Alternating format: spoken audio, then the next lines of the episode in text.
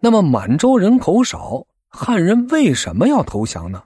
不是汉人骨头软，是真的打不过呀。汉军旗的露营都是独立的个体，除了八旗呀，没有组织能够把他们凝聚起来。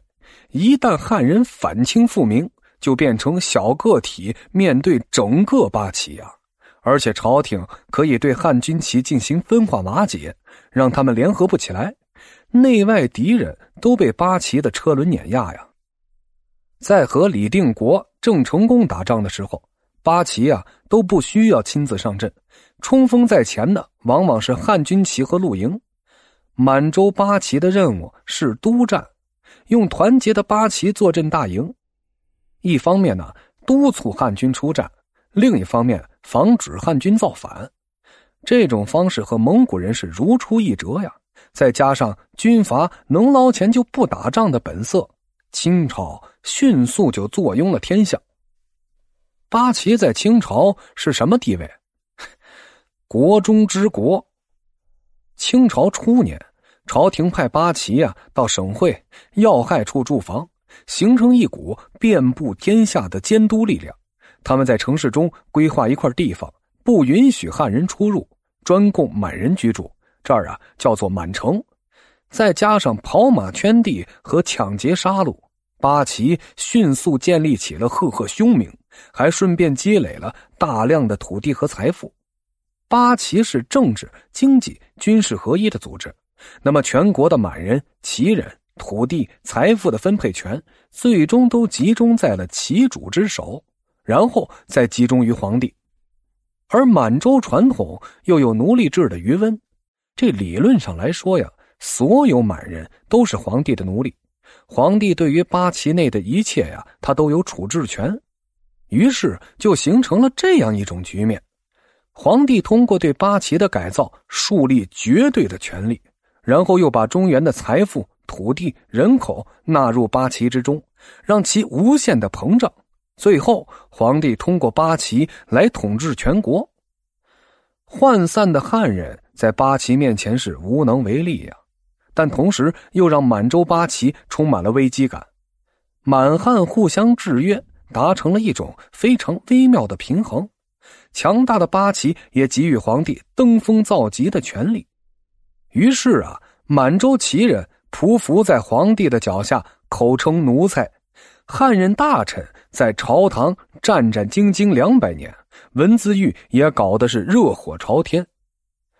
明朝的正德皇帝出北京都要被骂，万历皇帝更是一辈子蜗居在皇宫。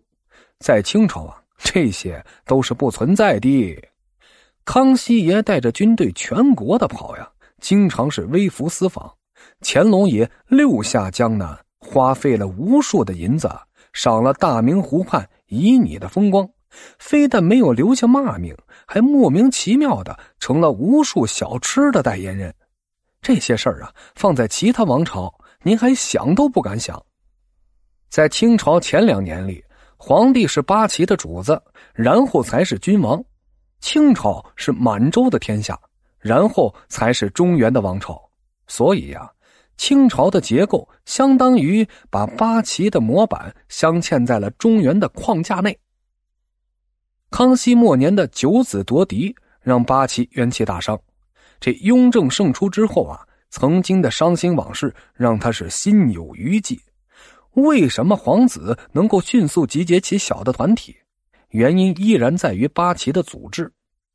努尔哈赤留下的分封制啊，让八旗旗主共同治国。也让旗内各级官员拥有着巨大的权力。